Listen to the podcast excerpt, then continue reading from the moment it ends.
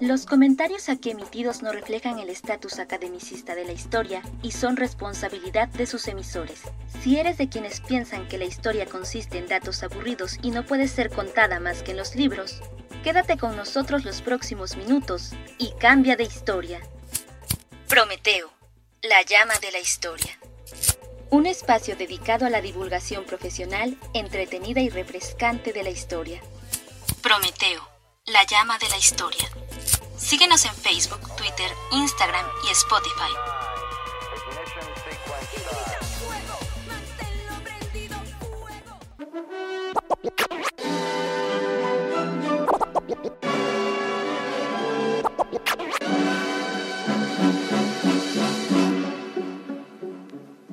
Como si no fuera ya un hecho ineludible en nuestras vidas, nunca es tarde ni está de más hablar de la muerte. Shimishimati recordar que vamos a morir, como decían los antiguos nahuas. Por eso, compartimos este segundo podcast dedicado a la muerte en el México prehispánico, esta vez para referirnos de forma más específica a eso que los mexicas llamaban Mictlán y los animales relacionados con este.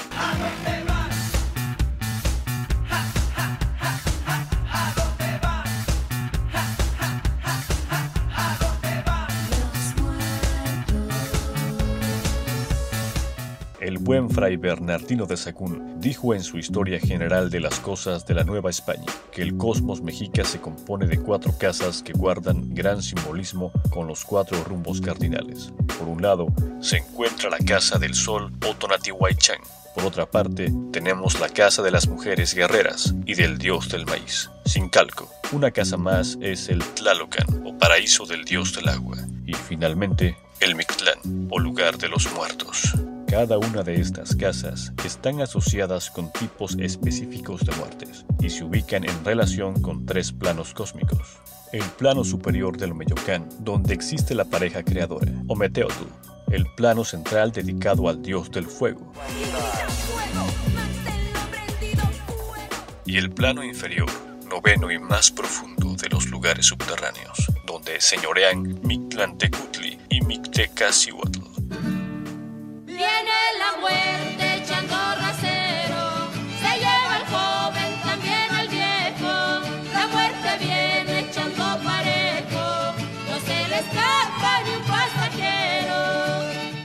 Mictlán era la última morada de quienes no morían en batalla, parto, sacrificados o por agua. Era el lugar de los muertos comunes, por llamarlo de algún modo. Todos y todas llegan por igual, nobles y plebeyos, sin distinción alguna de clase ni riquezas, pues la muerte no hace distinciones. A Tlalocan llegaban los muertos a causa del agua, a Tonatiuhichan o la Casa del Sol llegaban quienes morían en la guerra, las madres que habían perdido la vida en labor de parto, a quienes se consideraba guerreras, tenían destinado el sincalco. Los guerreros muertos en combate o en sacrificio acompañaban al sol desde su nacimiento hasta el mediodía, y las mujeres muertas en parto le acompañaban desde el mediodía hasta el atardecer. Pero solo los hombres, al cabo de cuatro años de acompañar al astro rey, se convertían en aves de rico plumaje para regresar así a la vida terrenal. De acuerdo con la cosmovisión mexica, el lugar de los muertos era el nivel inferior en la tierra de los muertos, que tenía nueve niveles verticales y descendientes. Pero, ¿cuál es la imagen que tenemos del Mictlán? Se trata de un lugar espacioso, oscurísimo, sin luz ni ventanas, de donde no se sale ni se puede volver. Este lugar, tan enigmático, ha recibido nombres como lugar de dañados, casa de la oscuridad, casa de la noche, región del misterio y Shimuayán, donde están los descarnados. Los nahuas creían que se llegaba al Mictlán luego de cuatro años, tiempo equiparable a la descomposición del cadáver, y que después de haber superado todos los obstáculos que ese viaje presenta poniendo a prueba el carácter, la convicción y la resistencia, el alma del difunto era recibida por Mictlantecutli y Mictecacihuatl, las deidades del inframundo, quienes le anunciaban el final de sus pesares. El viaje del Mictlán inicia cuando un difunto abandona el plano terrenal y despierta a la orilla de un río. Este río ha de ser la primera de las pruebas para encontrar el descanso eterno. Así pues, muertos ya, nos encontramos en el Chico Nahuapan, también llamado Itzcuintlan. o lugar de los perros. Caudaloso río que el muerto debe atravesar con la ayuda de un solo escuitle de color parduzco. Y si se pregunta por qué precisamente un perro pardo, pues ya verán que el color no es nada casual. Según Bernardino de Sahagún, cuando el difunto llega a la ribera del río Chiconahuapan, su perro lo reconoce y rápidamente se echa nadando al río para encontrarse con su amo y pasarlo a cuestas. Por esta razón, los Xoloitzcuintles fueron creados con aprecio por los naturales. Los habían de tres tonos diferentes, y solamente uno podía ayudar a los difuntos para llegar al Mictlán. Los de pelo blanco y negro no podían nadar y pasar el río, porque según decía el perro blanco, yo ya me lavé, y el perro de pelo negro decía, yo me he manchado de color prieto y por eso no puedo pasarlos. Solamente el de pelo bermejo podía cumplir la misión de pasar bien a cuestas a los difuntos. Para los mexicas el perro estaba asociado con la buena fortuna, la felicidad y la fertilidad. Pero no nos referimos a cualquier perro, sino a los Xoloitzcuintles, que fueron considerados por los mexicas y los mayas un animal sagrado, compañero en la vida y en la muerte de ser sacrificados y enterrados con sus humanos para guiarlos al Mictlán, pues habiendo sido creados por Xolotl, el dios perro, la estrella vespertina de la oscuridad, el inframundo y la muerte, los perros eran capaces de ver el alma de los difuntos para guiarlos, así como Xolotl se ocupa de acompañar al sol en su recorrido cotidiano por el reino de la muerte. El solo escuintle acompaña y transporta a los espíritus de hombres y mujeres. Pero esto es posible solo si en vida se ha tratado bien al animal. De no ser así, el cuerpo se quedaría eternamente en este sitio, en el Isquintlan. Después de montar en el lomo del solo escuintle para atravesar el Chico Nahuafán, el espíritu accede a un segundo nivel de dificultad.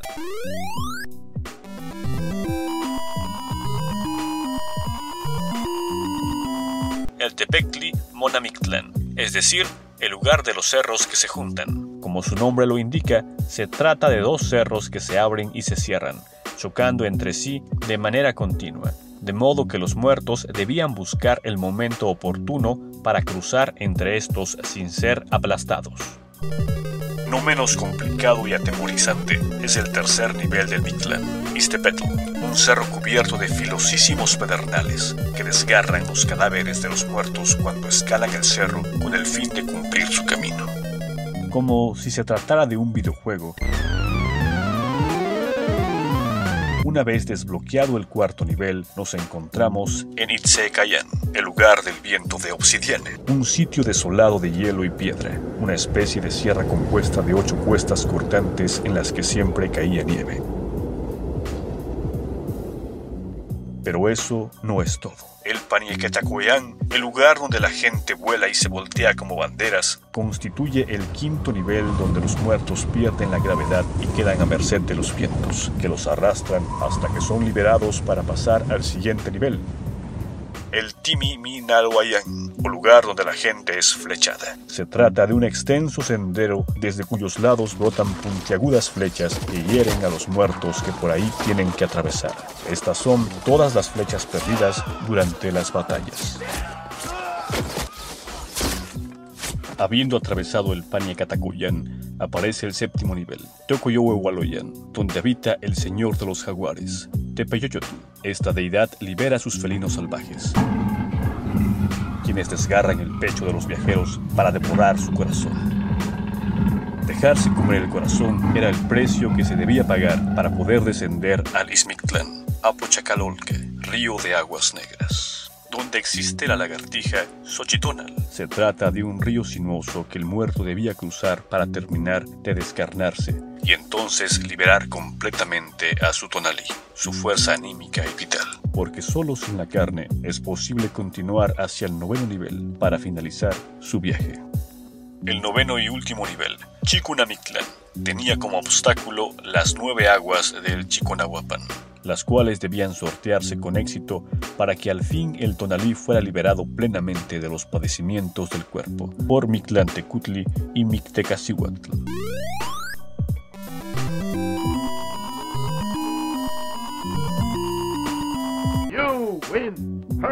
Así como las difuntas y los difuntos eran enterrados junto a sus perros, también eran dispuestos con algunos amuletos y pertenencias para facilitar su camino. Por ejemplo, agua, mantas, armas y algunos papeles de modo que al final de su largo y penoso viaje al Mictlán, el difunto debía entregar a Mictlantecutli y Mictecacihuatl los tributos de los que se les había dotado antes de partir. Qué pena llegar con las manos vacías ante el Señor y la Señora Muerte, ¿no creen? Así lo narra Bernardino de Sagún y en llegando los difuntos ante Mictlantecutli, ofrecíanle y presentábanle los papeles que llevaban, y los manojos de teaz y cañas de perfumes, e hilo flojo de algodón, y otro hilo colorado y una manta, y un maxli, y las naguas y camisa. Hasta aquí hemos querido esbozar una caracterización del Mictlán para intentar hacernos una imagen de ese espacio que los antiguos nahuas destinaron a la muerte una muerte que, como escuchamos en el episodio 9, está profunda e inherentemente conectada con la vida. Y es en esa conexión con la vida que la muerte náhuatl apareja a los perros con los humanos y les confiere entierros y sacrificios.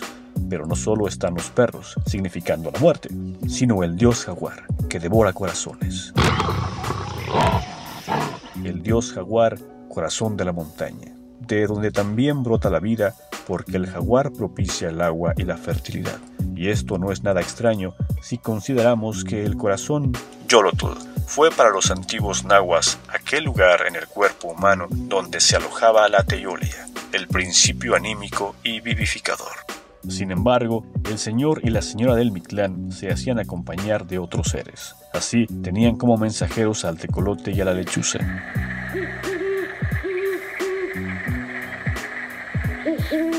Consideradas aves de muy mal agüero, especialmente para los enfermos. En algunos códices con reproducciones del templo de Mictlantecutli, el sitio principal se encuentra entronizado por un tecolote, tal vez como Nahual. Si alguien podía salir y volver al Mictlán, era precisamente el tecolote, que por eso era llamado Yautequiwa, es decir, mensajero del dios y de la diosa del infierno, que andaba a llamar a los que les mandaban.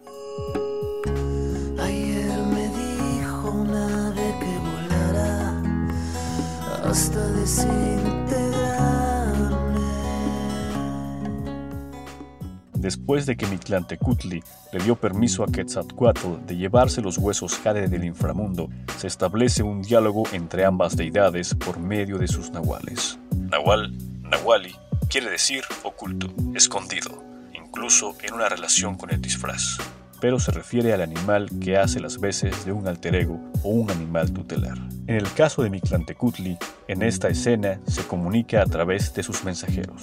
Ititlanhuan, los Mixteca o moradores del Mictlán, que son enviados para advertirle a Quetzalcoatl que deberá devolver los huesos. A su vez, es el Nahual de Quetzalcoatl el encargado de ir a gritar a Mictlantecutli la respuesta del dios. Más específicamente, el nahual del Señor Muerte será el tecolote, bien conocido en México porque cuando canta el indio muere. ¿Qué no has sabido que cuando el tecolote canta el indio muere? En cuanto al nahual de Quetzalcoatl, se trata muy probablemente de Xolotl, su gemelo nocturno, el perro Tzicopompo, es decir, que guía las almas al inframundo. Parece ser entonces que si es Quetzalcoatl quien se lleva los huesos Jade de Mictlán, ha de ser Xolotl quien los devuelva. En este mismo mito juegan un papel importante las codornices, que provocan la muerte efímera de Quetzalcoatl en el inframundo y la ruptura de los huesos jade. El vocablo sol se encuentra en la raíz de la palabra solín, codorniz, haciendo referencia a lo deteriorado, lo viejo, lo sucio, a todo lo que muere y entra en un estado de descomposición. Las cosas en tales condiciones son ingeridas por los moradores del Mictlán y pertenecen así a ese espacio. Y como habitantes del Mictlán, las codornices contribuyen también en liberar al hueso de aquello que es mortal, la carne. No dejes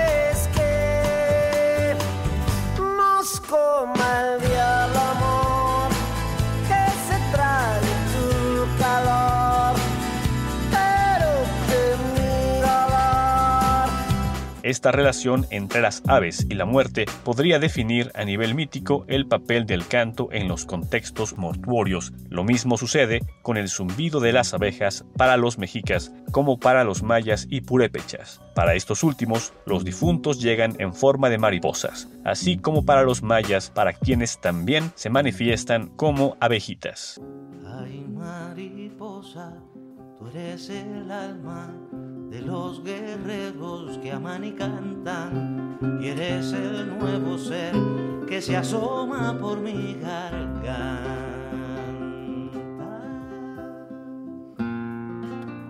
Qué maneras más curiosas de recordar tiene uno. Hoy recuerdo mariposas que ayer solo fueron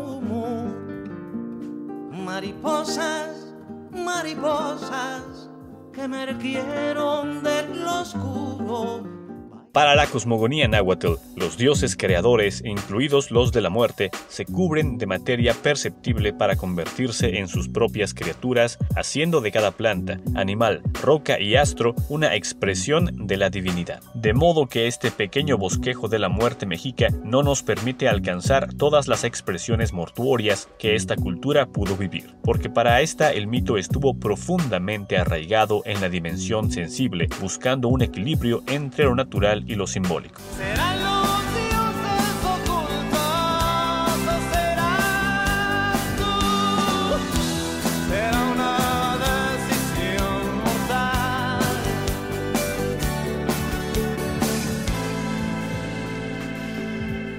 La profunda sensibilidad con la que los antiguos nahuas vivieron el mundo nos permite imaginarlos cantando, bailando, reconociendo festivamente la muerte.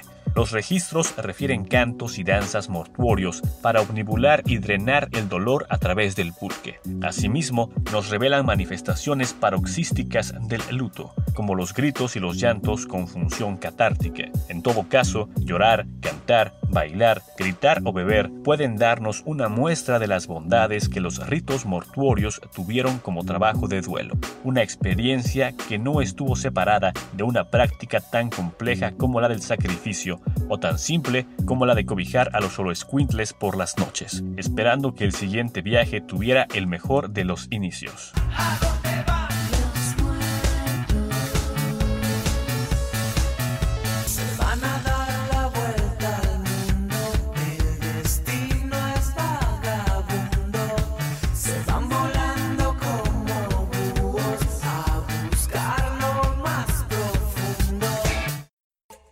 Espera nuestro próximo podcast y enciende la llama de la historia. Prometeo, la llama de la historia. Un espacio dedicado a la divulgación profesional, entretenida y refrescante de la historia. Escucha un nuevo episodio cada 15 días por Spotify y no olvides seguirnos en nuestras redes sociales. Prometeo, la llama de la historia.